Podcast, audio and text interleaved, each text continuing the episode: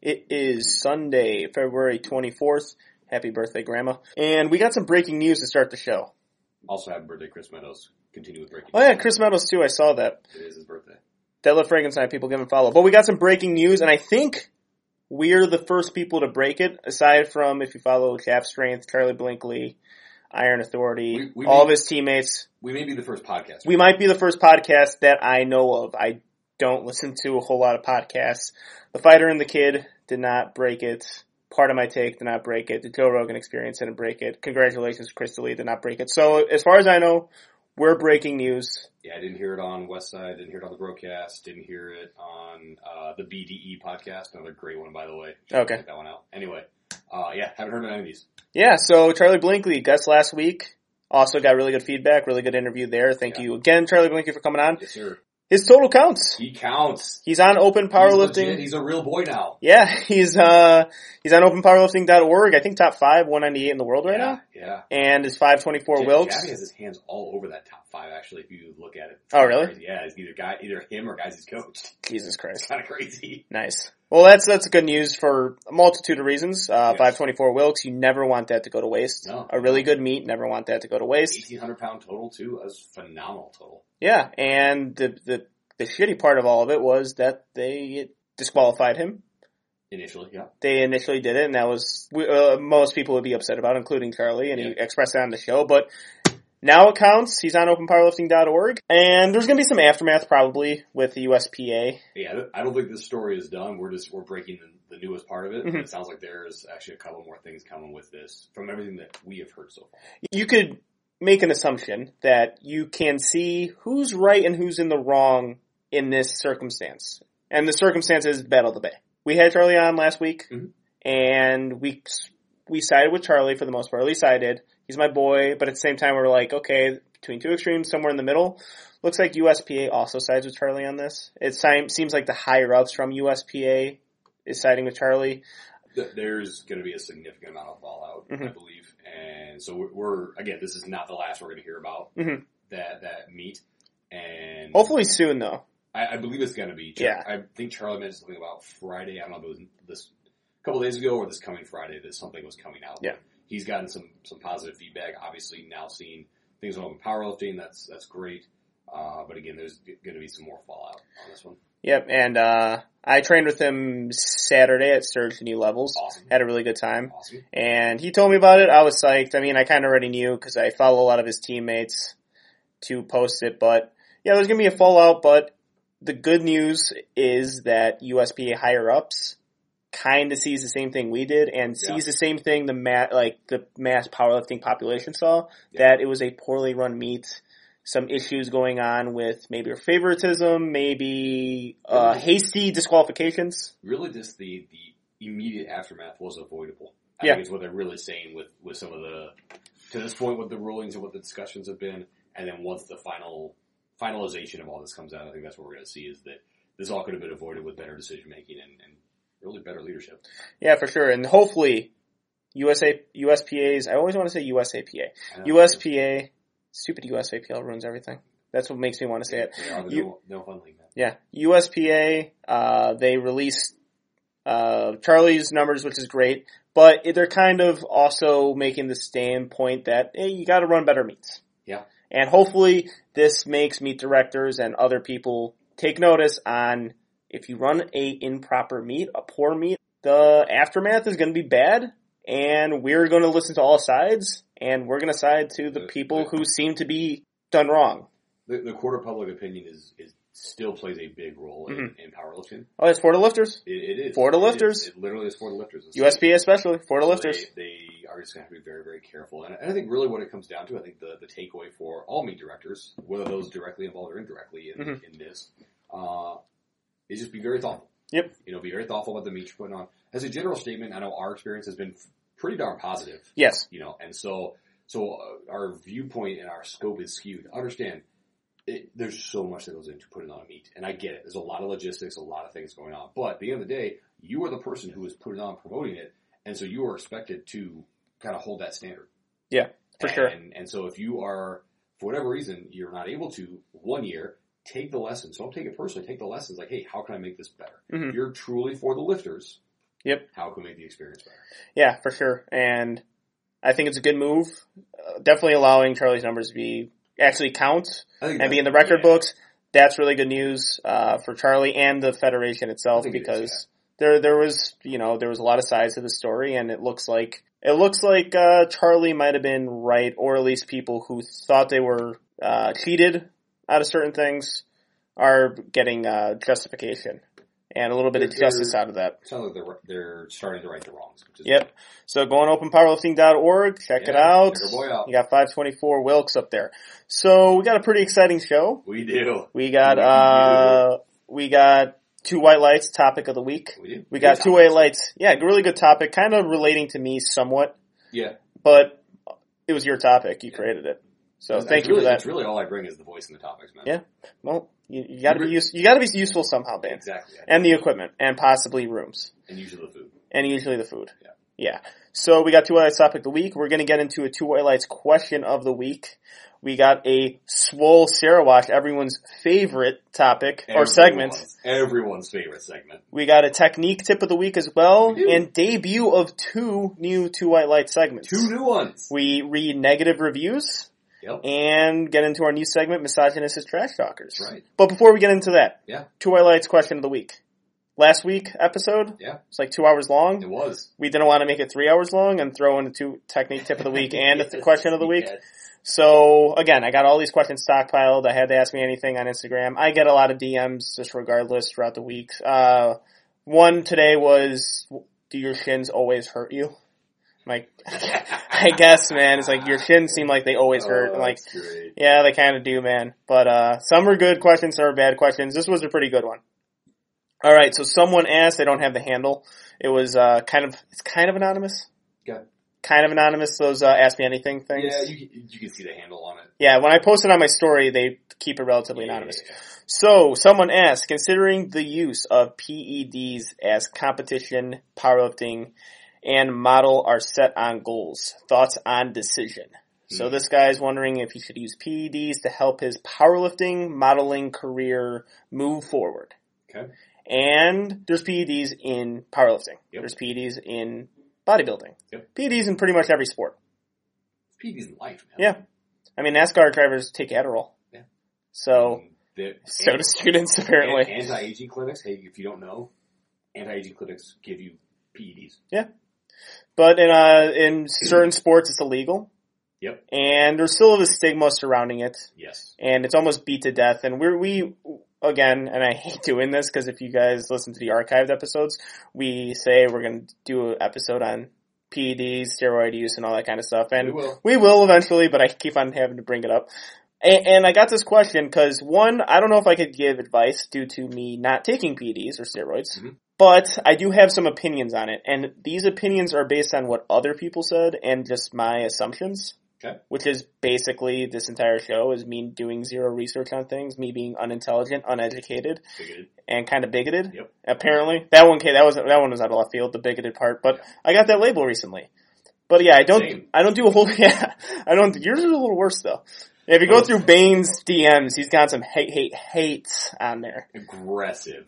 Aggressive hate, which you know. We won't get into that. Yeah, we won't get into that. year, but But yeah, so PEDs, I have not done any research. The most research I did was watch Icarus, uh, Bigger, Good- Faster, Stronger. Oh yeah, but at the same time, I have no idea. Yeah. I really don't know how to use. I, and I remember the interview we had with Janelle. Mhm. I said take more tren as a joke, and she's like, "Yeah, you never want to recommend that." I'm like, I don't know. I thought it sounded funny and cool. I don't know if that's the right thing to do. But if you were considering taking PEDs, I always have to ask, where are you in your powerlifting, bodybuilding journey? Yeah. Are you just starting? Are you two years in? Are you 10 years in? Are you 20 years in? I gotta know these things because I would assume that you're using it to enhance your performance or get through any roadblocks that you're going through or to see how far you can actually take this. Do you want to be on the Olympia stage? Do you want to go to the Kern Open? Do you want to compete at the Arnold? Do you want to be in the cage? Do you think PEDs will help you get there?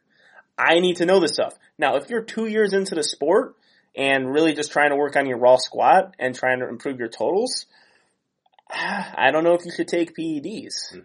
Cause this does happen. I've ran into kids in college who took PEDs and their whole thing was, oh, was, uh, yeah, they was talking to me about steroids again. I get kind of insulted and annoyed when people ask me about steroids. I'm like, just because I work out does not mean I'm a goddamn encyclopedia on performance enhancing drugs. You sure? Positive. I'm an, I'm an encyclopedia on most things. take creatine? I do. Oh God, is that it? Is that what they're talking about? Yeah, but so they, they were asking me like, you know, it's like I just want to, you know, do it for six months, increase strength, and then I'll go off it. And I was like, yeah, fucking do it, dude. I don't care. I really, I really don't care about your health at this point because you're asking me a dumb question. But this could happen in powerlifting, and I kind of draw the the relation to me out totaling and really beating a guy who is using, Mm-hmm. and me just having much more strength in him Sure. maybe you start a little bit early and you didn't exactly build up your natural total Mm-hmm. and you didn't exactly assess all that and you didn't take PEDs to kind of bring you above that natural total and you didn't hit any training blocks or uh, roadblocks along the way or plateaus. Sure. I think you got to assess that before you do anything. Like, uh, actually, I don't know if this is a great person to bring up. Uh, Well, he's my well, one of my personal heroes, Scott Hall Yeah. on a podcast I was listening to, or uh, it was a more of an interview than a podcast. He said when he took steroids, everyone wants to do it, you know, in the gym just to look like me. Like, man, you're not going to look like me just taking steroids. Like, I got as big as possible natural, Mm-hmm. and then I took steroids to be a Greek god. Yeah. It's like to look the way that I looked. Same thing with powerlifting. Same thing with bodybuilding. Get as big and strong as you can natural, and then maybe use the PEDs to be somewhat superhuman. And you kind of are superhuman at that point. It's true. Very true. Mhm. Uh, I, I think all those are, are great points, and I, I like where your head's at. Where you know you're talking about building that base and deciding if you're going to then take the leap into uh, performance enhancers. To to me, it length of time in the sport, all that. It, I'm kind of indifferent to all that. Really, it, it's the what is the ultimate goal? Mhm. Your ultimate goal is to be bigger, stronger, faster. At the end of the day, if you're willing to put in the work, the PEDs are going to give you more than what a a non-performance enhanced athlete's going to give, Mhm. give out or put out. So it simply comes down to it's a very personal decision. Yeah. I know in my per, in my case, I have decided that as of right now, no desire to get on stuff. Yeah. Also, at this point, I'm almost 37 years old. There's really no reason for me to Mhm. look at that. The only thing I would possibly look at is, you know, some, you know, TRT stuff like that. If my levels ever get low enough that Yeah. my doc would say, "Hey, you know, you're," but I will tell you that that that conversation will not be happening anytime soon. Okay. Yeah. Yeah, I could see that. And for me too, it's one of those things that I haven't given any thought. People ask me a lot if I would, and right now, no. For like so many different reasons. Like it hasn't even been been slightly considered. Well, I, I not gonna lie, I considered it from probably the time I was 19. Yeah. It, it, whether it was for playing soccer, or whether it was Mhm. uh, then getting into lifting, it was always something that I considered. Yeah. and I had various reasons for not doing it. Yep. And, and to this point, I, I don't see a reason to for me. Mhm. Uh, I would rather. I, I this is a hobby. Uh, I am okay with investing when I invest in it. Yeah. and I do not want to invest the um, to truly maximize all that, there is a significant financial investment Yeah. when it comes to PEDs, and I just don't feel like doing that. Oh yeah, for sure. And it, not even a financial investment, but just a time investment, an educational investment. There's a You gotta know what you're doing. There's a lot there. And uh, uh, one of the reasons I don't do it because I'm definitely too stupid to take them. Uh, someone's going to have to tell me what to do because I will have no idea what to do. Uh, financial, of course, my profession does not pay a whole lot. Being a podcaster Yeah. does not pay a whole lot uh, money.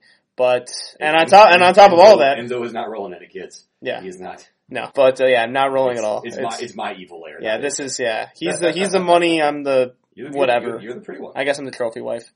But is uh, but and also on top of that, it's just in this sport, PEDs do pay. It does in this specific sport. There's Yeah. non-tested federations in bodybuilding and the, current, the current opens. Yeah, and- dollar prize, man. and powerlifting. It does pay to be on PEDs. It does, and that includes if you want to make this, you know, you want to create a YouTube page, you want to create like a Instagram, social media following that actually will get you paid. I guess it will pay in the sport, but for me right now, in my standpoint, it it's not going to pay me No. just based on what I do. And I, I, I'm just so lazy with certain things. I don't even want, I don't want to even think of the hassle. I want to go into a gym and train. I always forget to take my creatine. I forget to take my vitamins. I forget to do certain things. I forget to, I ate a bowl of cereal this morning and train because I was like, I don't feel like eating too much food. Okay. I don't feel like cooking right now. I just want to eat a bowl of cereal and have my coffee, and if I get hungry during the workout, I'll grab a snack at the dollar store. I'm lazy when it comes to most things that doesn't involve me lifting weights. And, and once again, this is the difference between being 316 and NSL Yeah. because I am the exact opposite. you, hung out with me for a week. I Yeah. am like regimented, like yeah, you are, I and have my, my, my system. all I need if I don't have coffee, that's my PED. If I do not have True, coffee, is true, yeah. I, I it's like we got we got to go up and we got to grab a coffee. English coffee dates were good. Yeah, we I'm like we got to grab a coffee, food, whatever. Obviously, we're gonna need food, but coffee is the big one right now. Yeah. So yeah, that's our question of the week. We are going to answer more of your questions. We have a lot of DMs. We have a lot of ask me I'll be careful with the DMs. Yeah, uh, yeah. We you might want to not dig into Bane's DMs a little bit, Yeah. but uh, I get questions at the gym. I get questions all over the place. So and they're all good questions. Uh, some of them bad, but most of the ones I receive are good no that we could. questions. There's stupid people who ask questions. Yes, absolutely. Yeah. So this is a question that comes up constantly. Sure. I, How do you train around injuries? Yeah. That's also our two white lights topic of the week because powerlifters, people who are into fitness, people who are athletes will deal with injuries. Yeah. This is one of the most body violent sports out there. Yeah, and you're yeah you're asking to get hurt. You're asking not even to like uh, not not in the same way football players get hurt because you're obviously asking to get hurt when you play football. Yeah. Unless you're a punter or a kicker, and even then uh, could go through some injuries. But we're placing a lot of weight on our backs, Or in our hands. or we're lifting with our back, Yeah. or we're lifting with little muscle groups that Mhm. can easily just tear. A ligament could tear. Something can get inflamed. Your hips could just not take the punishment I- anymore. I won't throw his name out there, but a very prominent equipped lifter uh, broke his humerus while benching. Ew. Yeah. God. Yeah. Humorous. Now, I'm not a good anatomy guy. Where is that? That's your bicep arm. Okay. Okay. See how, see how, Jesus Christ. yeah. Yeah, he, so, so he now has a metal rod in his arm. nice. Yeah, it's pretty. I mean, going to be a good recovery. He's going to be fine, and he'll be back, and because he's an animal. But it's just it's kind of crazy to think about. This happened while he was training. Yeah, and I've seen injuries in the gym before. Uh, you kind of suffered a micro injury at Worlds. Yeah, a little bit. Um, That's exciting. yeah, it wasn't, wasn't, uh, wasn't great. Wasn't great to watch either. No, It was kinda wasn't- frightening. Wasn't very fun to live. Could have, could, yeah, could have actually gotten a whole lot worse too. Yeah. But, Thank, thanks to the spotters for saving me again. yeah, for sure. We brought this topic up because we thought it would help a lot of people. Yeah, I think so. Because a lot of our viewers, listeners, get hurt while training. Yep. They're trying to train around injuries. sure. They're trying to do all these types of things. We ourselves kind of train through injuries as well. Yep. But we always give our take on it to see if we can help you, and then we give our listeners' take to see if it can help us Yeah, and the other people. because we learn from you guys. We Yeah. do. Oh no, for sure, I, I definitely do. Again, not intelligent, No. not educated, Big dumb animals. very stupid, misogynist, but chauvinist. No one needs chauvinist, chauvinist. yes. But for me, now we always give our takes. I don't know if I've really suffered an injury. I say I, I gotta stop using that word injury whenever I make a post on how my back or hip feels. Mhm. If I'm out of training for a week, uh, recently I was squatting 485 on my second rep, third set. Mhm.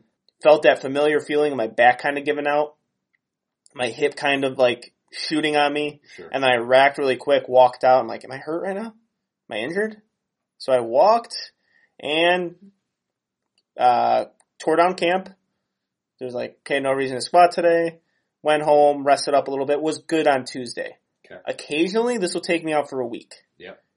This is kind of like the uh, kind of the trend. Out a week, don't do anything for a week. Do some mobility stuff like that third, fourth day, and I'll be back in the gym ready to go. And that's more. And yeah, that didn't really. I don't think that's an injury. And I am never got it diagnosed either. Someone, maybe if a doctor diagnosed, or a chiropractor, or a sports um, therapist, Yeah. physical therapist, diagnosed me with something, and just like, okay, this is what's wrong. This is what you have to do. Maybe I'll consider an injury, but no one has done that yet. So, because I don't even know what's going on. Yeah. It's like my back hurts, my hip hurts. I have an idea from what other powerlifters told me. Sure. So I don't know if what I suffered was an injury. It's like that game of hurt or injured. My Yeah. hurt, my Yeah, injured. We, we about this before the show. Yeah. Yeah. I, and and I'd say for the most part, I'm probably the same. I, I've definitely been hurt. Definitely been hurt. Yeah, Um, yeah. My knee's kind of hurting right now. yeah. My back is not feeling awesome. My When I sleep, it hurts. I, yeah, I, and I would say while powerlifting, I've never had a hurt that I wasn't able to work around. Even working like the the movements that potentially would hurt it more. Okay. Uh, See that for me, it is it like something is stopping me from doing that movement. yeah, like I, you know, still occasionally play soccer because I like to kind of relive those glory days. And Mhm. uh, thankfully, it's all with guys who are over thirty five, so uh, they are way way more out of shape. Yeah, you're not playing with Ronaldo or No, I'm anything not, out I'm there. not amazingly. Uh, but you know, occasionally, like I will, I will stop, you know, hard, and it have it's happened a couple times where my right knee will buckle, or uh, sometimes even just like kind of give way, and then I'm hobbling around for a couple three days, and it hurts to even take you know certain Mhm. steps. By the time, and it'll usually be on a Monday. By the time I hit Saturday, I'll still be doing my accessory work on Tuesday, and come Saturday, it's time to squat and pull.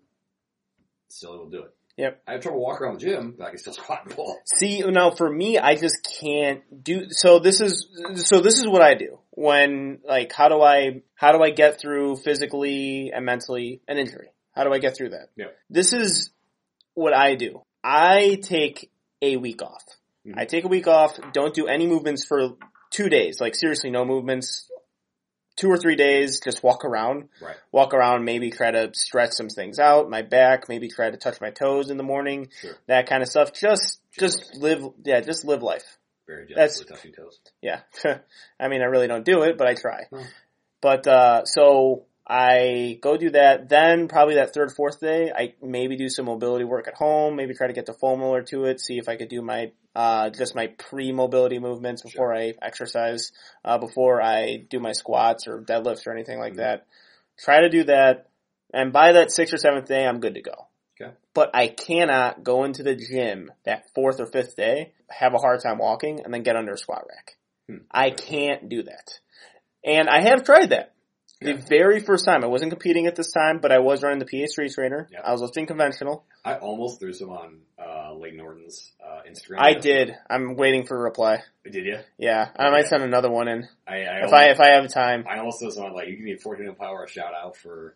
Uh, I asked him about the PH3 trainer. Yeah. Okay. okay. So well, I'm just curious because everyone's asking me about the asking about it, PH3 trainer. So I'm like, hey man, what has the feedback actually been? Because Yeah. from what it sounds like, I'm the only guy who does it. yeah. So I like I gotta know before I tell people to do it. But yeah, so I was running the PH3 trainer. I hurt my back. I was squatting like 415 for three, which that was a heavy day. See how far we've come. Yeah. So I hurt my back bad. Yeah. It was that, that very similar to the time at uh, 2XL. Oh. If you guys want to go through my archived Instagram posts, uh, Bane and a few other guys were spotting me at 2XL and my back gave out completely on 480. Wasn't the wasn't the last time I hugged him from the back. But Nope.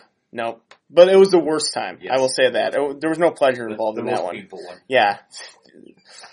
the first time usually is. Yeah. But, uh, so we had that and I, I seriously, two days couldn't walk.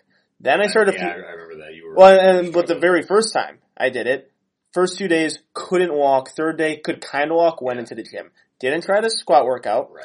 Just did my bodybuilding stuff. You could still work around it. Did it. Did like the hack squat. Kind of started re, you know, invigorating myself into compound movements, Mhm. stuff that I wanted to do. Yep. Next week, almost the same thing happened. Right on my lockout, I felt it racked. Same exact feeling. Yeah. Not as bad as I couldn't walk, but bad. Yeah. Tried deadlifting.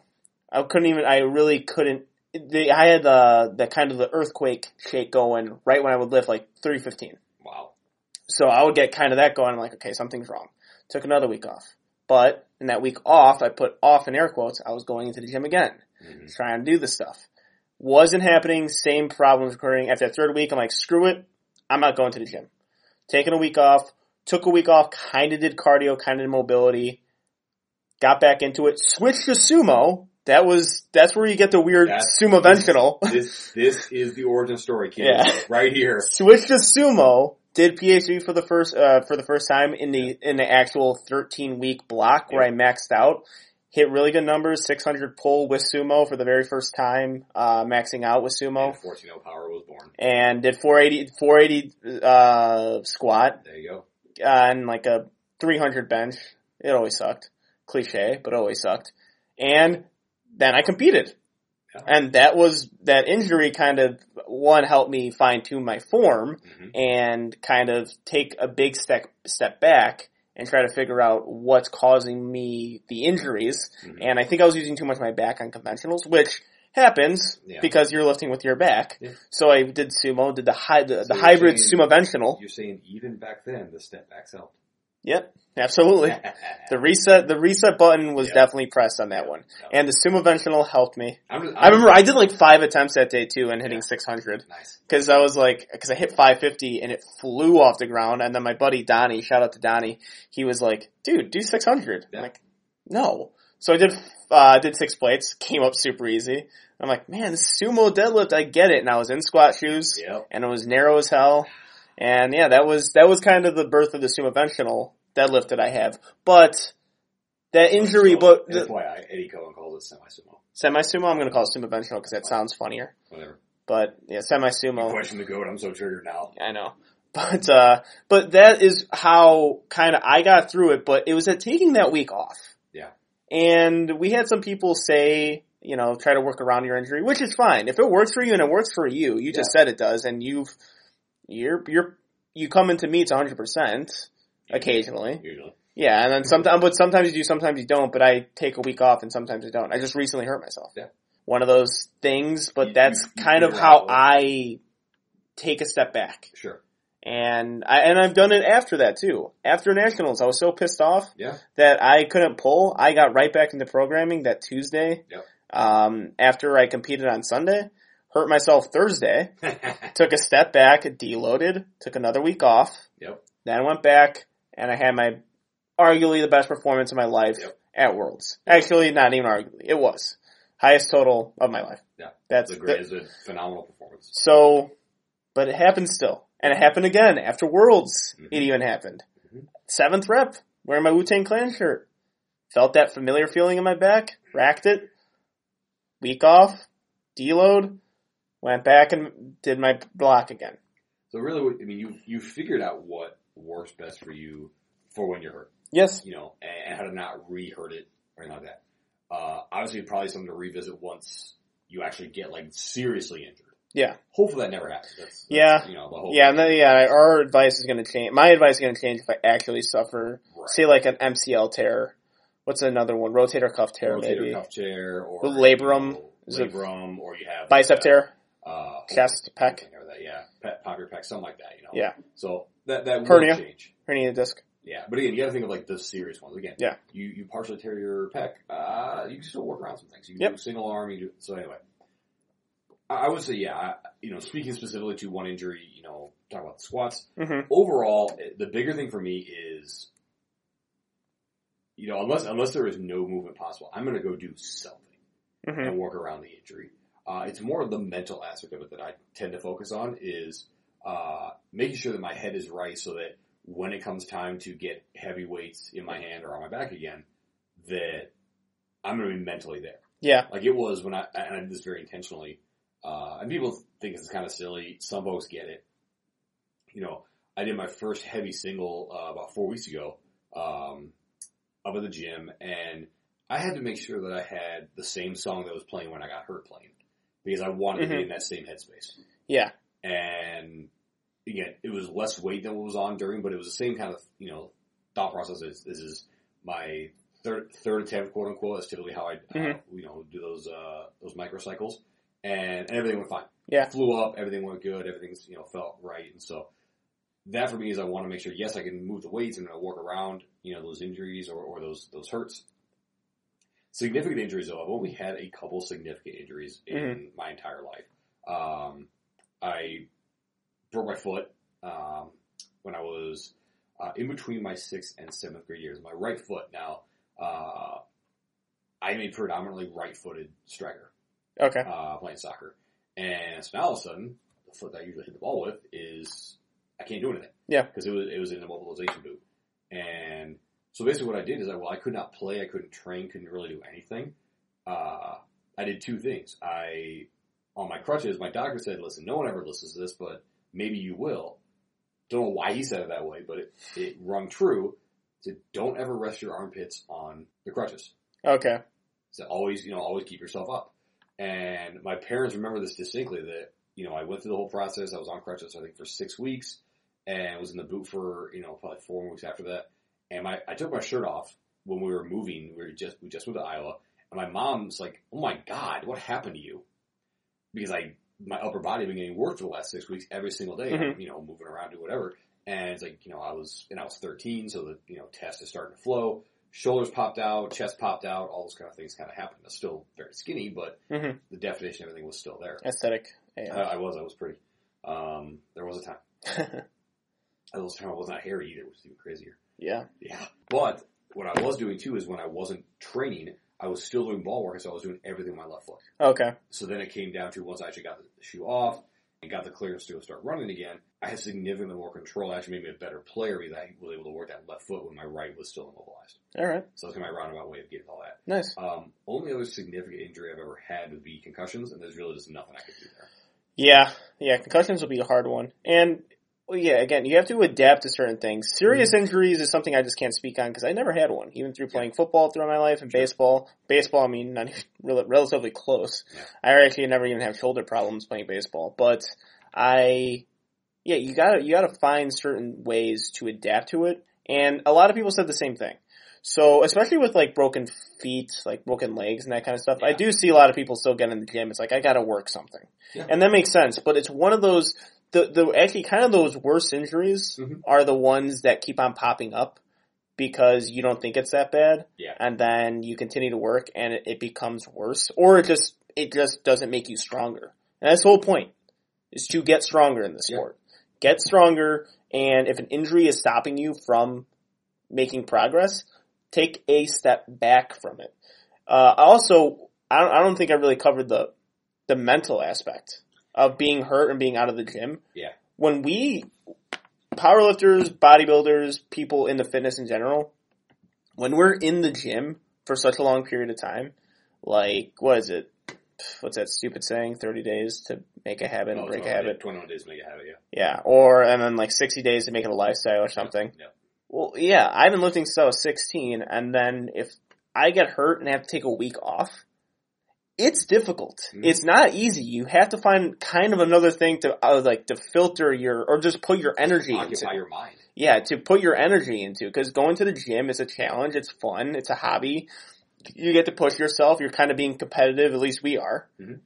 We're being competitive, it's, it's, it's a lifestyle for us. It is truly a lifestyle. Right. If you're not able to do that, it could mess with you a little bit, so people try to find ways to place their energy into Yeah. different sort of hobbies, and that's, that's one thing that was killing me, and that's the reason why I couldn't take a week off for a while, Mhm. was because I, I didn't know what else to do Yeah.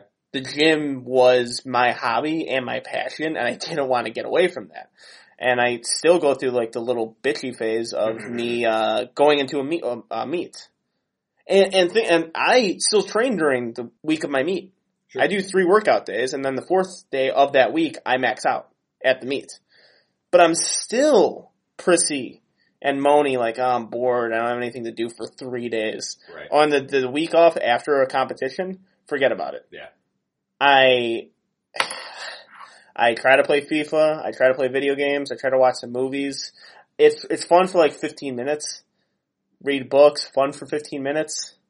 I gotta get into the gym or something. So, but I don't, I, I've been a little bit better at that recently. That's good. That's good. Yep. Alright, so let's get into these comments. We got a lot of really good ones, like always. We, we The two always- White Lights listeners, the people who follow at Bane316 and at Fortino oh Power, leave the best comments. They're awesome people. So Matt Wallace trained with him yesterday. Matt Wall at Matt Wallace 148. He gets mad if I don't mention his handle. Got to. I just added that in. Rationally coming up with a plan to rehab the injury, work around the injury, try to figure out what caused and fix those issues moving forward. Being stagnant is the worst thing possible. Now, I agree with most of what he said though, there. Uh, coming up with a plan to rehab the injury, of course, 100%. great idea. Supplementation, uh, different mobility exercises, that works. Uh, work around the injury, makes sense. Yep. Try to figure out what caused it, absolutely. That's one thing you really gotta fine tune is like if your hips are a little bit uneven, let's find a way to even up those hips. And that, if that's causing lower back injury, do that. Yeah. Uh, fix those issues moving forward for sure. Now he said being stagnant is the worst thing possible. I disagree with that to what I just mentioned. Okay. So sometimes stagnation is good. Sometimes just not getting into the gym and re-aggravating those injuries is the best thing for me. And I I commented that because me and Matt are buddies, so I wanted to hear more of what he had to say. So he responded, really depends on the injury. If you can work around with variation that causes no pain, that'd be ideal. If absolutely everything aggravates it, then yes, absolutely time off. But say you completely break your leg, obviously no leg movements, but as soon as you're cleared by a doctor, you can hit every other body part that doesn't hurt, i.e. upper back, shoulders, arms, etc. Now that makes sense to me, and he did mention that if everything you do aggravates the injury, stop doing that. Yeah. That's pretty much what I was just talking about. Everything I was doing was aggravating my back. Yes. And this happens to a lot of people. I was bending up to pick up a hundred pound dumb, uh, dumbbell, humble brag. I was bench pressing with it. The easiest part was bench pressing it. The hardest part was bending over to get it. That was re that that in itself was re-aggravating my injury. Yeah. Just like okay, 400 pound hack squat, whatever, easy. It's something light for me. I unrack it right when I would walk off the thing. Mhm. My back would hurt. I could do it for 15, 20 reps, easy. Once I put it on and then walked, I'm like, oh god, my back hurts. That's aggravating the injury again. Yes. And in, and it's not even a severe injury. Yeah. All right, you got a comment. I do. John Chun eighty eight, our boy John. I got to train with him uh, yesterday. Also Nice. down in Atlanta, which was great. Great folks down there. I cry, sulk, eat corn pops, and fruit snacks. I, I get it. Nice. We get our feelings. Uh, Corn pops. That's a cereal choice. it is- that's Okay, we'll talk about that later, John. Yes. If it's a bad injury, I can't train th- through it. Uh, I have to take time off and just let my body rest. I'm pretty sure I had a minor tear in my lat once, loading 100 pounds. A lot of people give us examples of injuries. I don't Yeah. noticed that too. Didn't heal until I took time off after the meet. I've learned through trial and error. And then he, great quote, adapt, improvise, overcome. Bear Grylls. Yes. So I, one I will throw out there too is the Heartbreak Kid, Sean Yes. Conlon. All I said is these responses will be comedy. As a general statement, I'm going to agree with Sean hmm because not because people were wrong and anything like that, but because I think he knew as well as I did. People were going to start going into examples of injuries. Just remember, we didn't ask for them. It's cool if you do, but we didn't ask for them. Okay. But I re- I remember a post he made sometime last year, and I actually went back and looked for it, and I found it. So I'm going to share that. So Sean, Okay. if I don't have your permission to do this, we'll talk about it at the Arnold. So it's actually his post from September 29th of last year. Okay. Worst thing in strength sports is an injury. It's inevitable. We can plan to do our best to prevent it, but eventually it will happen. I've had a handful. Yes, he has. Sean has gotten hurt a lot.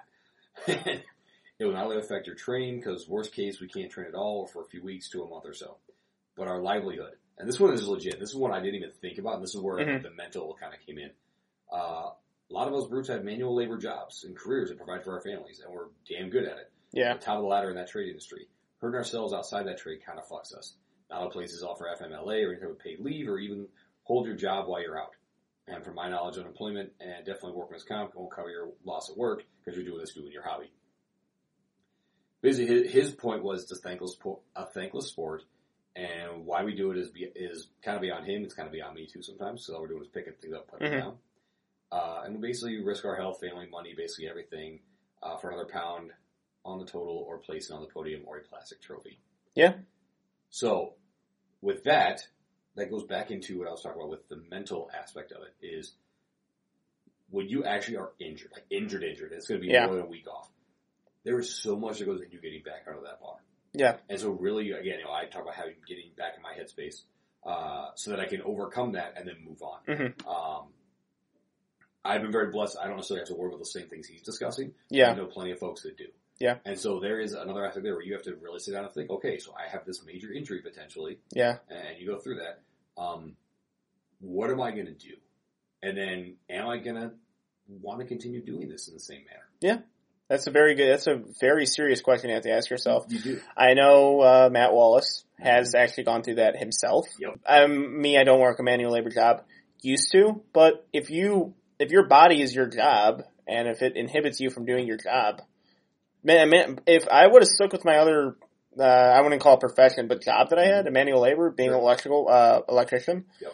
dude, it's, some of those injuries could possibly put me out of work. Yeah. Which- unless, you're, unless you're part of the union, and even then, it's going to be kind of Yeah, and, and, I- and I've seen it, it's almost it's going to happen to people. Just Yeah. your back breaks down, your hips breaks down, all Sure. that kind of stuff. A lot of people I have worked with, they didn't powerlift, they didn't do anything, uh, probably even athletic related, yeah. But they hurt their. Bra- I mean, walking upright is going to mess up your back. Yep. Dogs have it right. Walking on all fours is how you're probably supposed to walk. That's why. That's why they're over there and we're over here. Doggy style. That's why. Absolutely. Amen. Yeah. You wouldn't know. I wouldn't know. I just, I, I, I that's another one of those things I do. Yeah, exactly. Doggy style, right? Snoop Dogg's album. Great album. Yeah, Classic. yeah. Dating ourselves a little bit, It's all right. but it's okay. I'll always be. All right. So, return of the meat. Uh, con- decent meet. yeah, congratulations. I think he won best overall USPA Collegiate Nationals. Uh, Uh, 500 Wilks as well, Mhm. I believe. Yeah, so over I, 500. I think his last uh last meet at 148. Yep.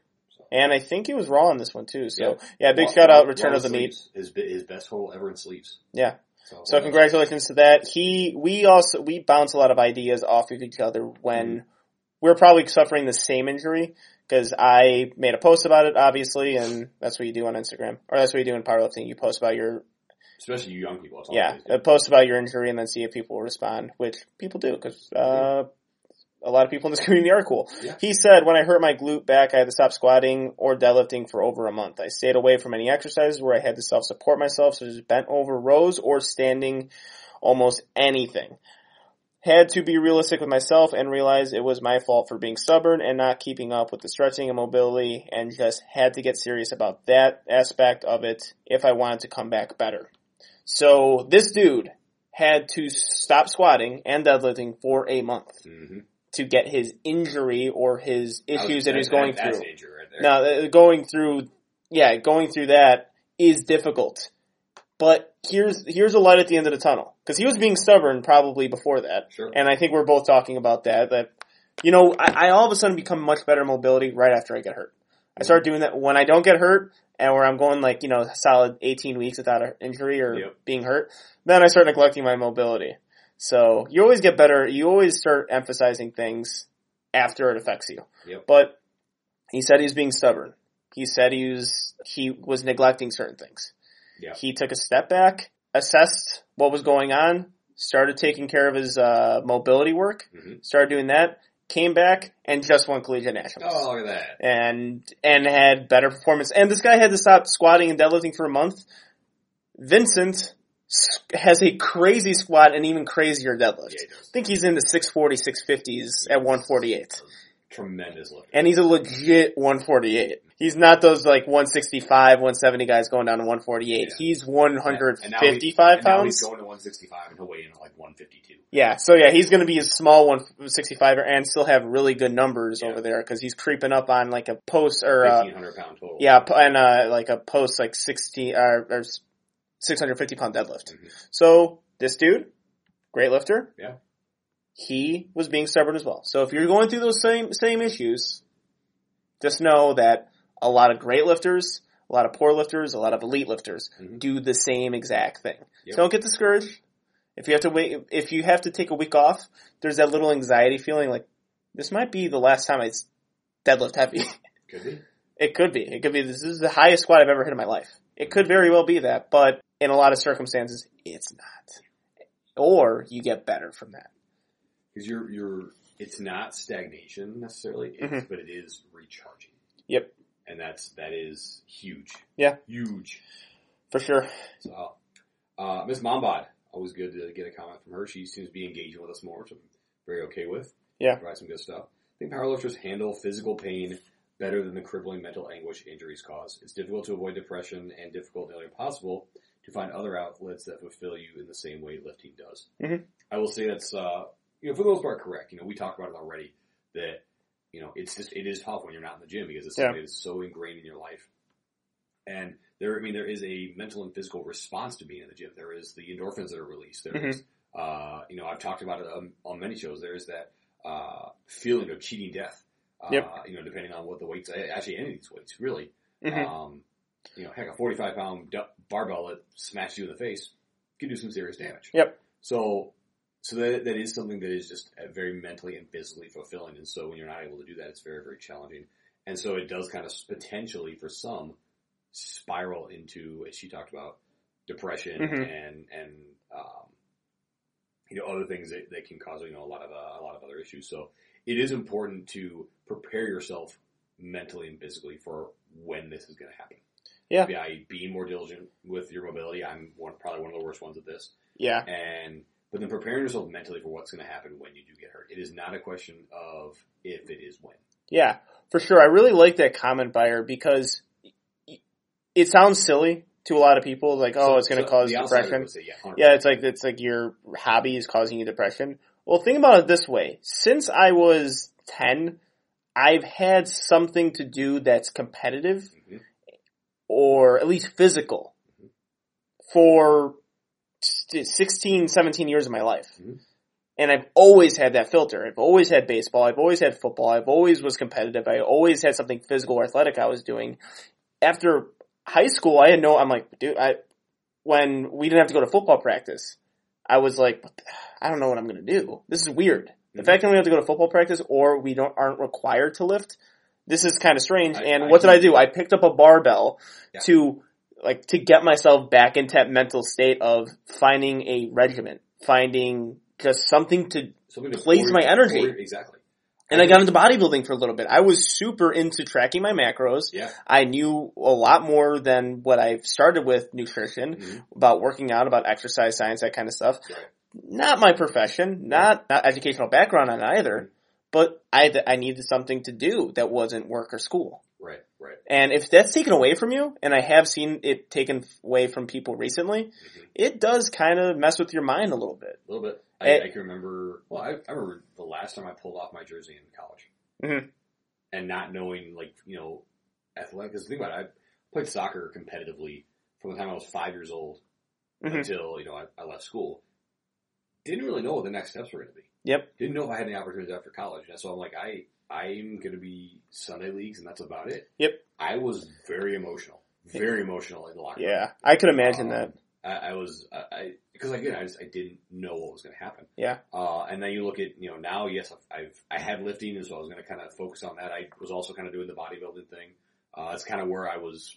It made sense for me to do that playing soccer too because I needed to be you know fairly fit. hmm Um, so there is a a a depression factor that can come in if you don't handle that properly. hmm Um, there was a comment that was left on mine, and actually it went away. I thought I had screenshot it. I did not. Uh, so I'm going to paraphrase it a little bit. Okay. Uh, so sorry to the individual that put it on there. I said it went away. I think you, you lost your Instagram or might have turned it off for a little while.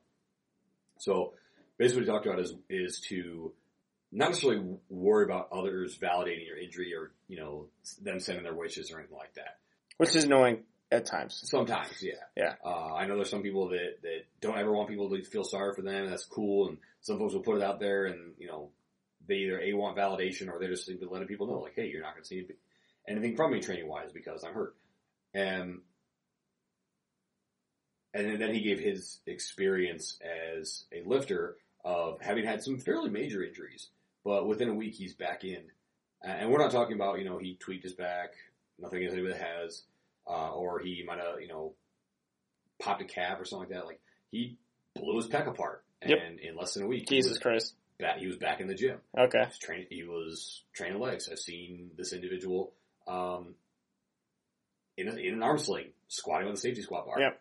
So, as well, I, I give him credit. I mean, this guy does, he's dedicated to it, he stays in it, and he just, whatever is not hurt, he trains. Yeah. So it's very much in line. He actually got into some of the, the physical response that happens from training. It's getting the extra blood flow, which is needed for recovery and for rehab. And so, it actually was a, was a great comment. Uh, and I, said, I wish it was still on there so I could read through the whole thing.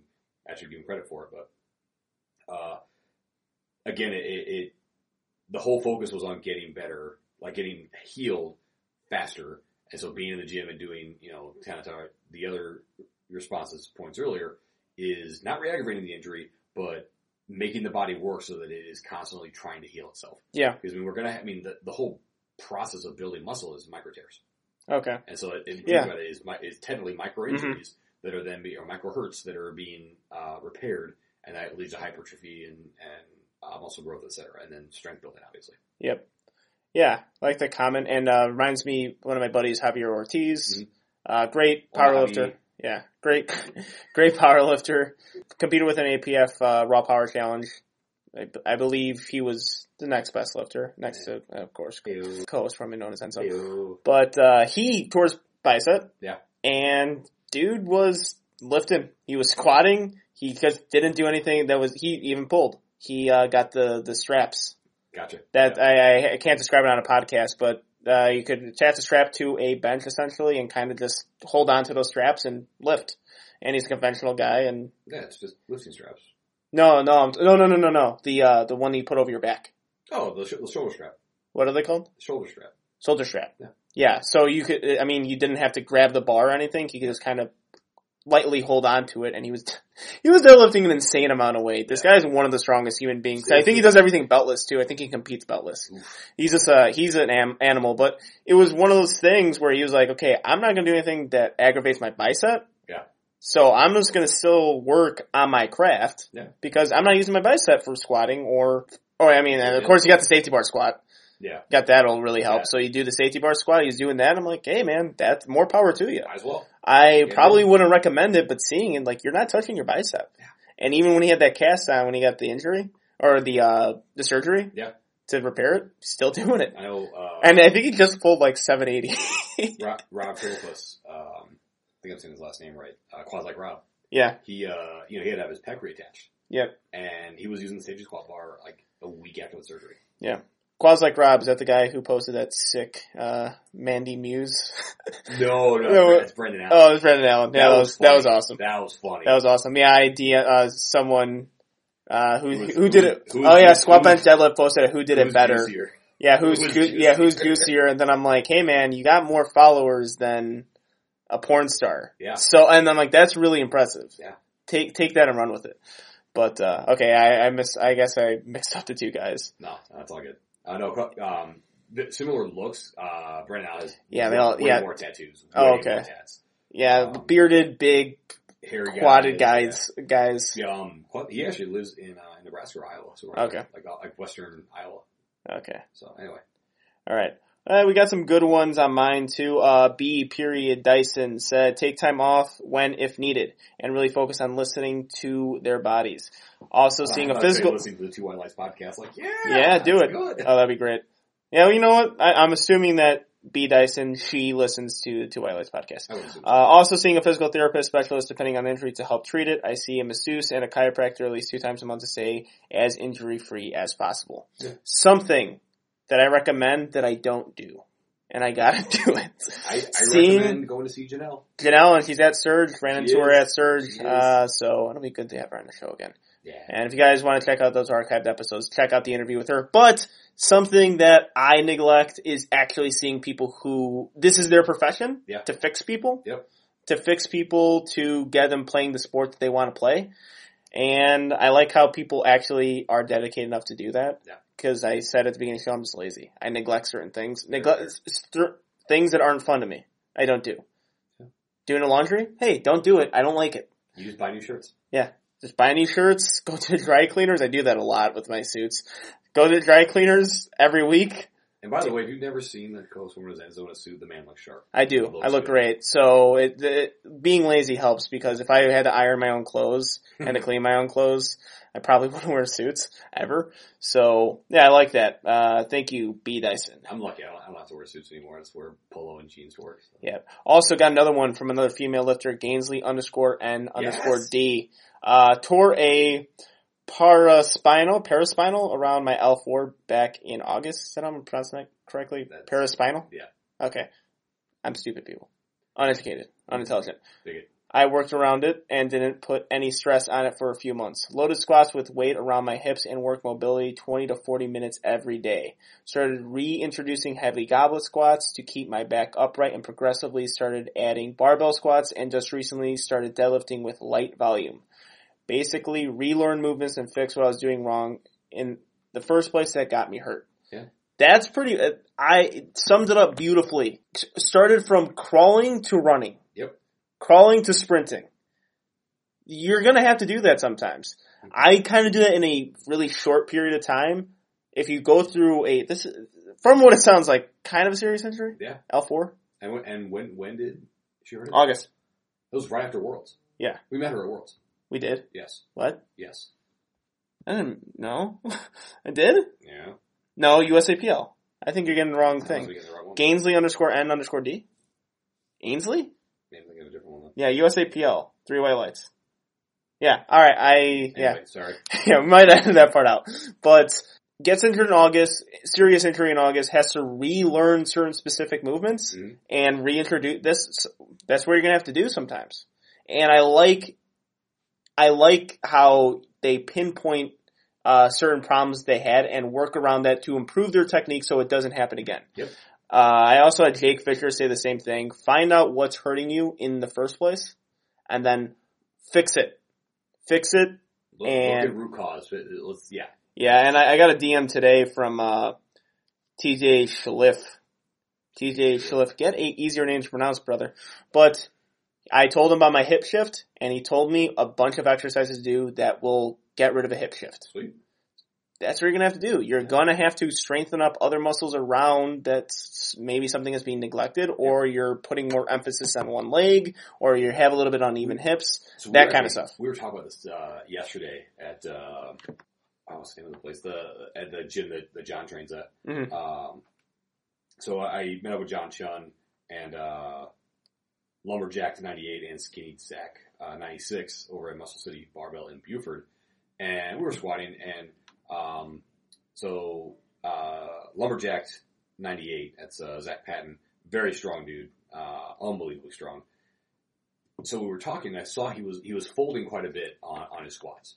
And again, this is not weight that he couldn't handle, but I just noticed that and I kind of helped him a little bit, helped him tweak it. And the cue I gave him, and this is not our squat, our uh, 10 18 of the week, this is an extra free one, was to imagine as you drove through the bar as you came out of the hole, hmm you know, basically trying to stick like stick your sternum into the ceiling because that that keep keeps you upright, keeps everything everything tight.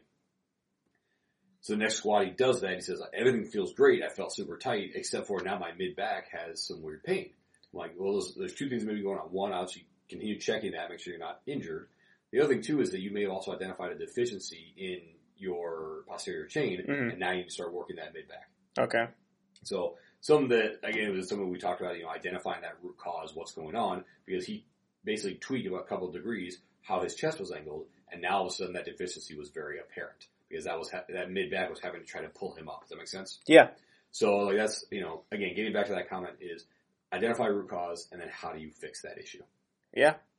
Yeah, I like I always like when people I feel like a broken record saying taking a step back and resetting everything, but you're gonna have to do that. Take a step back and reset. Yeah. Take a step back, reset. Help put on deadlift too. Incorporate that in your sets, kids. Yep. Write that down. And uh I yeah, I I saw a lot of people comment that and again, it's one of those things that could be neglected very easily. Yeah. Because I, I just said it, I'm lazy. I don't like doing things that aren't fun. Mhm. My opinion, accessories fall secondary to my compound movements as far as me wanting to do them. So Desire to do them, yes. yeah, I don't want. I really just don't. I did my accessories today. Was kind of No. dozing off during it. No. It's not, it's, it's not even hard. It's just not fun. It's just, or at least to me, it isn't. but it will help in the long run. And now they're getting a little bit more specific because I got to get rid of the hip shift, and Yep. the hip shift will lead to an injury. Yep. And, And- my knees and caving that- in will lead to an injury. And that will be way more significant. Yeah. So we got to kind of figure out a way. Split squats. TJ Schliff offered a bunch of you know insta ho kind of things with So, the so just hip remember, thrust and the banded. Because I know you're a fan of you know some old school stuff. Uh, just picture the '80s, you know, workout montage. That's basically what you're doing. Is you're rebuilding from the bo- you know from the bottom to the top. Yeah, I'm- you know me, all about the old school stuff. Of course. Any more comments from you, or Uh, it's kind of about it. Like the rest of them were either. I got, a couple uh, spam comments. That was pretty okay? Well, we Uh, if we put hashtags on something, we're going to. We're gonna get. We had Cullum Miller Weir. Jesus Christ, people get easier names. Said I cry a little, then eat my feelings. Uh, very similar to you, I cry, but I don't eat food. I don't deserve food at that point. If I hurt myself, I kind of starve myself because I'm very depressed and I don't deserve the deliciousness of calories. Yeah, I'm, I'm still gonna eat. Wait, do, uh, no, no, it, alright, Yeah, I'm always still gonna eat. so if you're stressed or kind of go through anxiety, do you eat more or less? Because I eat less. Me? Yeah. Uh, I eat a fort, like say if I go through an injury, I don't eat. So that's a great question. And I'm not doing it as a joking way. I, I said on there as a joke. I don't deserve food. Yeah. No, I don't eat because that's just kind of what I do. Yeah. So it depends on what I'm stressed about. Like if I'm Yeah. stressed, like if I'm stressed about work, uh, I will typically eat because that makes because people will leave me alone. Yep. Uh, so I will eat while I'm at work. If I'm stressed at home, I will not eat. Yeah. Because I need I need to fix that issue. I need to fix it as soon as possible. Okay. So that so it's kind of depends on where I'm at. Yeah. In every circumstance, I don't eat. Yeah. Uh, when the Cubs were in the Game Seven of the World Series, I got Chipotle and did not eat any of it or drink my beer. I just had it unopened and I was holding Chipotle in one hand and a beer in another one and just didn't touch it the entire game and just kind of was pacing nervously around uh, my brother's apartment. That's still the only nine inning game I've ever watched. Really? My entire life. Well, it was more than nine innings. It was ten. Whatever. Dude, I, I still get anxiety thinking about that game and they won. I still watch highlights of that game thinking they're going to lose that game. I've ever watched opening pitch Mhm. out. Um, comparable, Italy in the World Cup. Didn't touch food the entire time. Hmm. And I was younger too. I was in Yeah. seventh grade. I didn't touch food. Bears in the Super Bowl. Didn't touch food. And then I think I got pissed off and just left in Yeah. this uh, third quarter. Yeah. Uh, I was, I was really angry. I, I definitely cried myself to sleep that night. Uh, s- same thing with work and school. Didn't eat. Yeah. And same thing when I hurt. It's not stress so much where I hurt myself. Mhm. It's just kind of bored, and I don't find food as that filler. I don't know what it is. I, I, I I someone told me that like there's certain people who eat more, and there's people who don't eat at all, and I'm one of those people who don't eat at all. like like my, my wife will eat her feelings. Yeah, I. uh, she and oh, she no, I know a lot of people do. She she will she will definitely eat her feelings, and and I have no problem saying that. She would say that she was here too. Mhm. Um, as a general statement, though, like I I have always liked food, like probably way more than I should. Yeah. and so I have always kind of been able to force feed myself and kind of work past that, unless it is one of those like super stressful situations. Like I'm working on P and Ls. I'm working on like I had to work on a uh, a slide deck for my boss's boss's boss, Okay. basically like third in command of the company I work for. So like, yeah, I was pretty stressed about Yeah. that. And so it was, it was work. So I was basically eating while building this and, you know, that made everybody leave me alone. Okay. Uh, I go home and, you know, the kids are going crazy and, you know, Nick needs backup, that kind of thing. In that case, then yeah, it's a little more challenging for me to eat or something like that. So Yeah, I was curious. A lot of people say that they eat their feelings, but that does it for the two white lights topic of the week. great. As Thanks for the engagement, everybody. yeah, and as always, we'll post another one next week. Yeah, that's your job now. You you backed yourself into a corner, man. Yeah, you backed yourself in a corner. I didn't say Whatever. anything. I'm a really nice co-host, host, formerly known as Enzo. I, I back myself in the corner because I'm going to volunteer when you threw up, hey, do you want to guys want to do a radio show? Pretty much, pretty yeah. Essentially, how it is. You were one of three, and you were number one overall pick. Yeah. So congratulations. I want to believe, like, in the back of your head, you're like, I really hope he does because his voice would be great on the radio. I actually didn't factor that at all into my Oh, decision fantastic. because you would have actually. I technically had more radio experience than all my eh, Oh, yeah. all, and, but it was only like a month But I'm just saying, or like, two months. The, the voice itself, like most folks, I've Yeah. had some people tell me even prior to doing this, Oh, okay. voice that'd be great for radio. Yeah, I didn't yeah, did not factor that in at all. Great serendipity. Yeah. All right. So, two white lights topic of the week. We promise a two white lights technique tip of the week. Yes, but we So- did last week. Yeah, we did it last week, and it's okay. Yeah. Long episode. Yep. And you Honestly, know what? I'd, rather listen to Charlie and all that than listen to the Technique Tip. I thought that was a great Yeah. segment. So Yeah, interviews are, are fun and awesome. But am I taking this technique tip or you? whatever you want to do, my friend. Uh, I'll I'll grab this one because it has helped people, Mhm. and it's a bench press one, which I've been getting compliments on my bench press technique, which is uh, it's a cliche, Yeah, but I didn't think I had a great bench. I'm constantly trying to fight with myself, sure, but I do work myself into a groove. Sure. And one thing that helped me when I got myself into a groove was pinching my delts together okay, on my bench press. Like having my delts touch each other when I sink into the bench. That for me helps me stabilize everything. It helps my descend okay. Be very controlled. I do not sink into my chest. hmm So a big part of that is going down slow and just barely touching my chest. Yep. So I get that quick Getting that contact, get that command. so I get that quick up command and then I'm there. If I don't sink my delts into the bench and have them touch, hmm that's what helps a lot of people is having them almost touch or thinking about having them touch. Yeah. I want to be able to do that. Interesting. I wouldn't be able to get any leg drive that helps my leg drive. Mhm. I got that little arch, Mhm. which someone commented on one of my posts, like, "Oh, you don't have that bitch arch like a lot of bench pressers have." I'm like, dude, I really wish I did. I'm glad that you think I'm trying to be moral and trying to, you know, make my bench legitimate. No, it's just because I'm physically un- unable to. But I have that. I have a solid arch going, Yeah. and because of that, or be, the reason why I have that is because I am sinking my delts into the bench and having my delts almost touch. That helps me a lot. Also helps with the arm positioning too. Yep. So that's one thing I've done. It's helped people. Uh, my buddy Brian at the gym said it's one of the best cues he's ever heard. hmm And recently I've gotten a, a few, a few comments and DMs on how do you make your bench look so easy and smooth. First I say it's because the weight is relatively light always and it's not that hard to do that, but it, it's because I am able to position myself on a bar hmm or on the bench a little bit better. Might change a little with the combo rack. Yeah. Recently, I've been having a hard time doing that. Yeah. Uh, I I feel myself really synced into that one, but almost too synced in where I'm, my butt's coming off. Mhm. Gotcha. So I gotta figure that out. But that's going to be mostly a foot position kind of thing. Yeah. Recently, I found that a wider foot position, Mhm. while still remaining tucked, Mhm.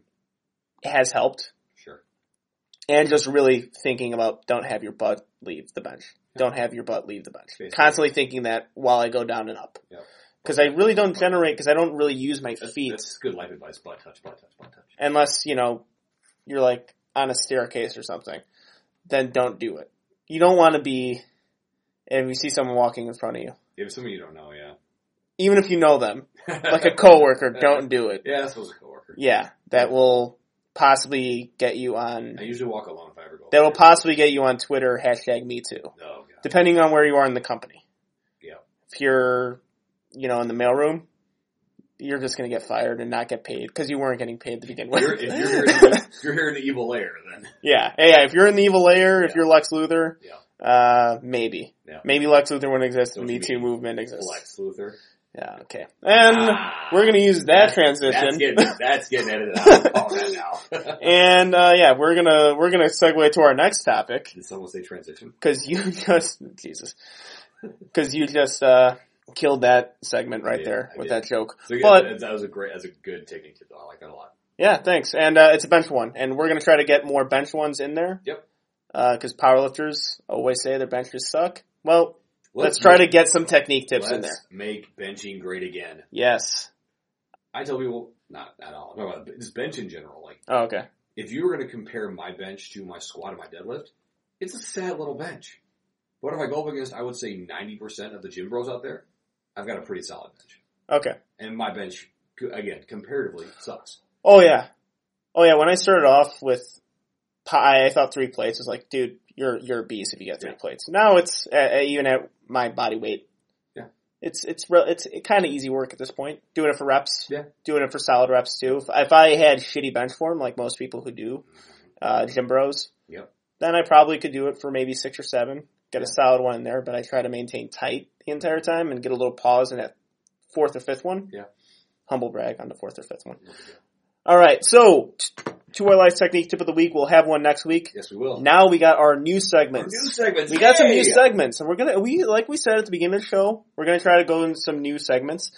If you guys haven't seen, which you guys should see, and you guys should be listening, we're on iTunes. We are. But with that, you're gonna get some negative reviews.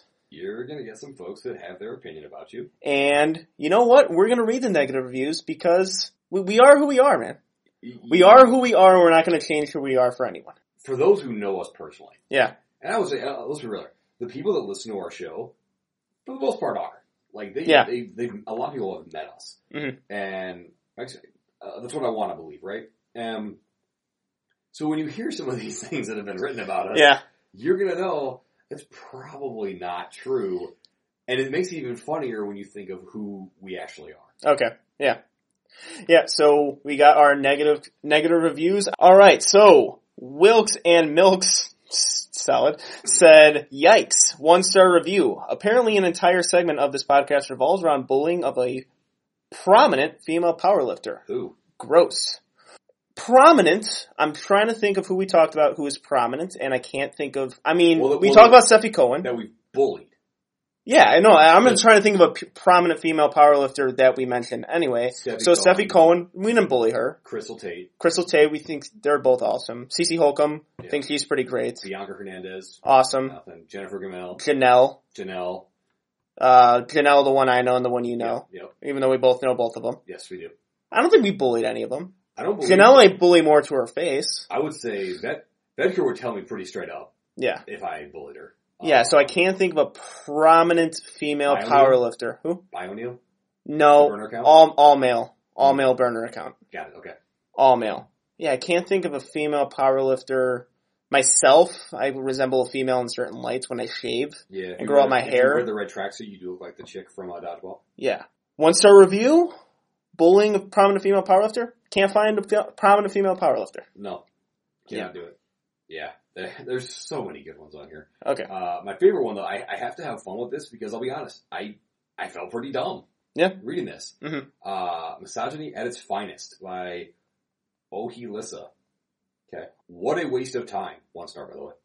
I'm assuming that they're all going to be one stars at this point. Ignorance, bigotry, and self-aggrandized blaviating. I'm not gonna lie, I had to look up those last two words. That's not a word, right? No, they are two legit Those words. are words? They are words. Well, with misogyny, I, I know. yes. Okay, I know that word. I'm a little smarter than you. Ignorance. Ignorance, I'm pretty good on. I might be ignorant, but I'm not that ignorant. Bigotry I got. Yes. Aggrandized. Okay, aggrandized, I don't know. Yeah, I didn't know that one either. Yeah. And blaviating basically means talking yourself up and making yourself seem better than you are. Well, joke's on you. I don't know what those words mean, so I'm only offended halfway because I offend, only know half those words. And I'm also, I applaud you because you made me actually look up those two words. I learned something. Thank you, Oliasa.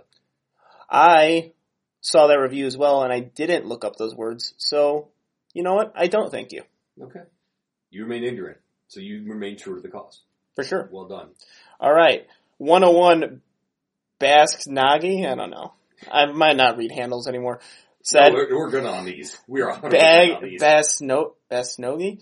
Uh, pathetic one star review. Oh, I love it. If you are going to dedicate are going to dedicate a show to trashing an individual, at least have the balls to have her on your show. First off, please don't assume the genitals that I have. Yeah, please do not. How do you know? How do you know I have balls? Yeah. I'm only the co-host formerly known as Enzo. You're assuming a lot of things there. You are. Just don't assume that. Swole Sarah watch.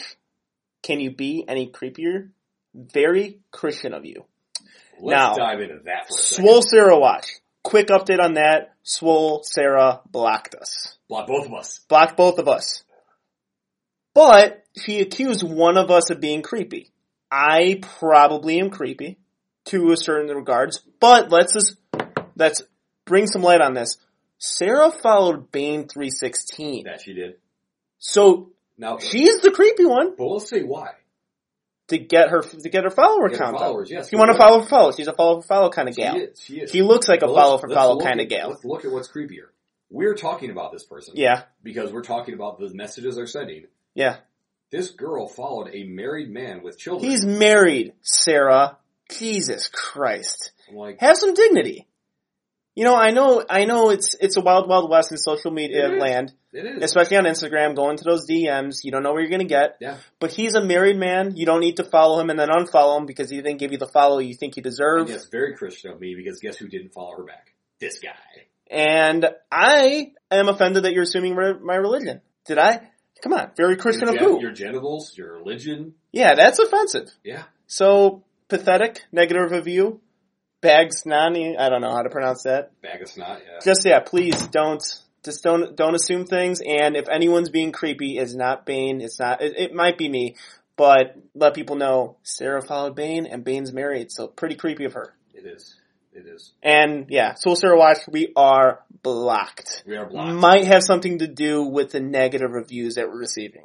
It- I'm not smart, but I'm kind of connecting the dots. Confirm or deny. Yep. All right, you got a one? Yeah, do that one. All right. I don't get it. Peter D. Baker. I actually like this one a little bit. We both kind of did. Yeah, it's a good roast, Uh, so two, two stars. which I would have liked a higher review based Yes. on what he said. Yes. Uh, my favorite part of the podcast is when these two guys devote segments to berating another lifter. Fair. Now, Yeah, we do that. That's that we do do that. Yes, we do. Uh, a lot of times it's ourselves too. Just let's throw it out there. Let's that now that's all well and good because people definitely have the right to say what they want. Indeed. In the rules and regulations of iTunes and whatever other outlets they put their podcast on. Mhm. Dash. But I just can't fathom the amount of hate, insecurity, and dearth of content. Stop with these words. Which here's the thing: dearth of content. You mean you have an abundance of content, okay? Oh, okay. Which I can't find hard. I also find hard to believe since content creation isn't that hard. They must harbor to devote such time to someone they think is an idiot. Yes. Not gonna. Yeah. give all that. again, spot the lie. Yeah. Spot the lie. I get. On the plus side, while covering what is quite possibly one of the most boring sports to have ever existed, not wrong, Yes. I can clearly hear their voices and there are no microphone pops. Thank you, Amazon. Great purchases right here. Glass half full. It is. I was very worried the quality of the show wouldn't be as good because we're not in a studio anymore. Yeah. But it sounds pretty good. I would. I think we deserve at least three on that one. I think so too. I think it's a little offensive that we got two. I think based on what you heard on the sound quality, at least, But I'll- I think we take- get a three. You know what? I'll take the two though. Yeah, take the two. I'll take the two. But you know what? I, I, all right, I'll take the two. But I think we could have got a two and a half, three on that. we could have. At least a three. But Glass half full. But thank you for the glass half full for sure. Yes, glass half full. Also, no one has made fun of my speech impediment yet. It's true. You, Something I was very self conscious about, which I hope doesn't happen because I'm saying it on a podcast, and usually no one ever uses that to start making fun of someone else for. There's only one like even close to personal dig on these. Yeah. Not a single one has like singled us out for anything necessarily. hmm So just Yeah, throw it out it's. I mean, it could it could still happen. Oh, but I'm waiting for glass half full. We got a lot of hate recently. Not one is about the thing I'm most self conscious about, and I'm self conscious about a lot of things. A lot of people said we're insecure. Yes, we're insecure. We lift weights and post on Instagram. Yeah. We are outrageously insecure. Most people in fitness are. Yeah. Including the co-host for me known as Enzo.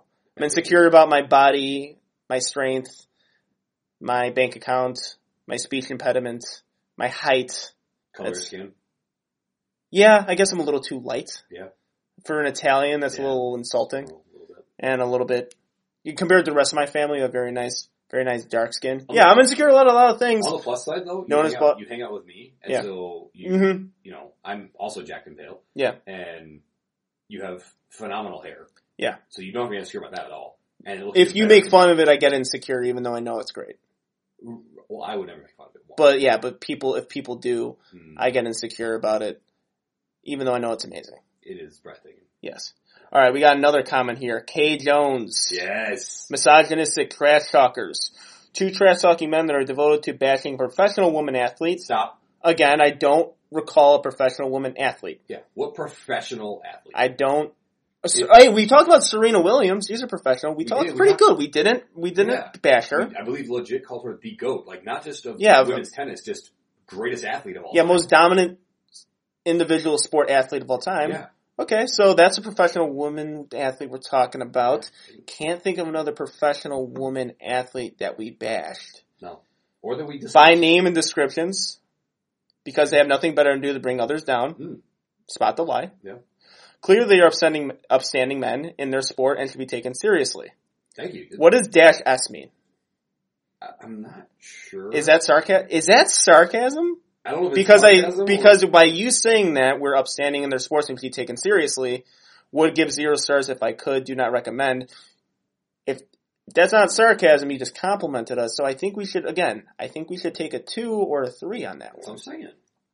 And I think their only negative quarrels the bashing of a professional athlete. But we But I don't remember a professional female what, athlete we what bashed. professional female athlete did we bash? I can't think of one. I can't think of a prominent professional Female. female athlete. No. I think, yeah. Female athlete, maybe. Maybe. I might just say female. female at this point. I'm just not. But, you know what? Gotta take your hits, embrace who you are. Yeah. So, I've embraced the fatness. Uh-huh. I am who I am. Yep. I am the fat guy.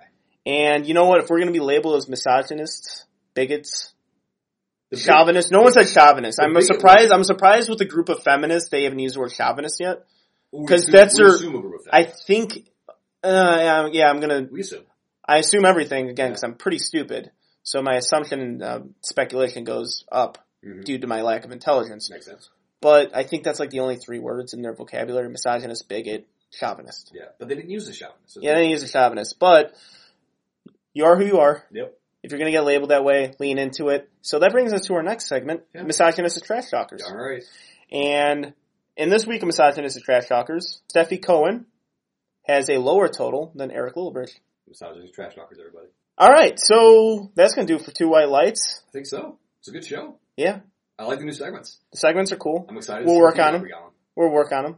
Yeah, misogynist trash talkers. And by the way, we, we want your feedback. If you if you guys are listening to the show, yes, we reviews, all that, reach out to us Mhm. at 140 Power, at Bane316. We want to hear from you. We do. Yeah. Just comment on the posts. Reach out to us. Give us Mhm. feedback. If the if the content sucks, tells us we will change it. Yeah, for sure. Unless we really like it, then we won't. No, and uh, I probably won't because I'm an egomaniac, but The- Bane might, I might. And I might just kind and that's and that's how two white lights breaks up and becomes one white light, Yeah. and then it's not a show. Yeah. It's not a lift, not a show either. Let's let's be real here. If people have to hear you for two hours, probably not work out so hot. Probably not. I sound horribly mean just by myself. Yeah. I sound like a sociopath. A little bit. So it's it's actually I don't like listening to myself for this with all thirty minutes. yeah, I sound like a sociopath. When I get into rants, I do in fact sound mean. But that's gonna do it for Two White Lights. We got a big festival coming up in the world of fitness this Yes. weekend. So Arnold Festival, Arnold. Yes, in Columbus. and you were going. I am. You were guaranteed to go. I am. I have my room, I have my flight. I'm good to go. Very Nice. excited. And uh, I am hoping to go as well. There's potential. We're gonna have a two white lights in Columbus. Yeah, if we can get some interviews out of that, if we can go over there and try to cover the, I, there's there's So a slew of powerlifting meets going on. There's, There's the cage there's going on. 26 different events. Okay, for powerlifting? No, Oh, okay. dude, they have fencing. Okay, I don't. All right. They have soccer. They have all kinds of crap. Going. I'm going to go on record and state that that I only care about the powerlifting, and strongman. yeah, that's you know that's pretty entertaining. They have Olympic weightlifting too. They do. Yes. I I probably won't look at all because I'm generally not interested in the festival. Sure. Just by I just I want the free stuff. I'm I'm gonna go get free stuff. yeah, I'm still not. I'm weird in that too, where I don't like going around looking for free stuff. Oh, wait, you don't have to look for it. It'll, it will come to you. Yeah, I know at the Fit Expo, I just kind of was thrown T-shirts. Someone just threw a T-shirt in my face. I'm like, Yeah. oh, thanks. And it was like an XL. I'm like, all right, can't fit in that, Oh, but it's like a dress. it's cool. But really, I would like to go there, see if we get some interviews. We do know some people going up We there do. as well, We uh, competing or just being there and to enjoy the festival. Yeah, people. Yeah, and there's we kind of know people from all spectrums, all different sports. I I know folks either that I follow that I know personally that are competing in at least four of the events. Mhm. So very excited for all that. Yeah, so a lot of thing rides on me going. Um, if I do go, it's going to be I'll get there Saturday and leave Sunday, so I won't get the full experience of the festival. I'll get only like two days in there. It's all right. Yeah, it's all good. Yeah. Speaking of which, when are we going to record? You know we're gonna figure that out. we gotta. I just I- thought about that So right you- now. You, you may you may need to come up to Des Plaines, Rosemont. Yeah, I. I totally forgot about that. uh, That just that was a light bulb that just went on Yeah. while I was recording this show. I think my flight gets in at like six or seven o'clock on All night, so We'll we'll figure it out. we will figure it out. So that's gonna do it for two white lights. This is the co-host formerly known as Enzo, At Bane three sixteen. and you're listening to misogynist trash talkers. People, Damn right. See you guys next week. Deuces.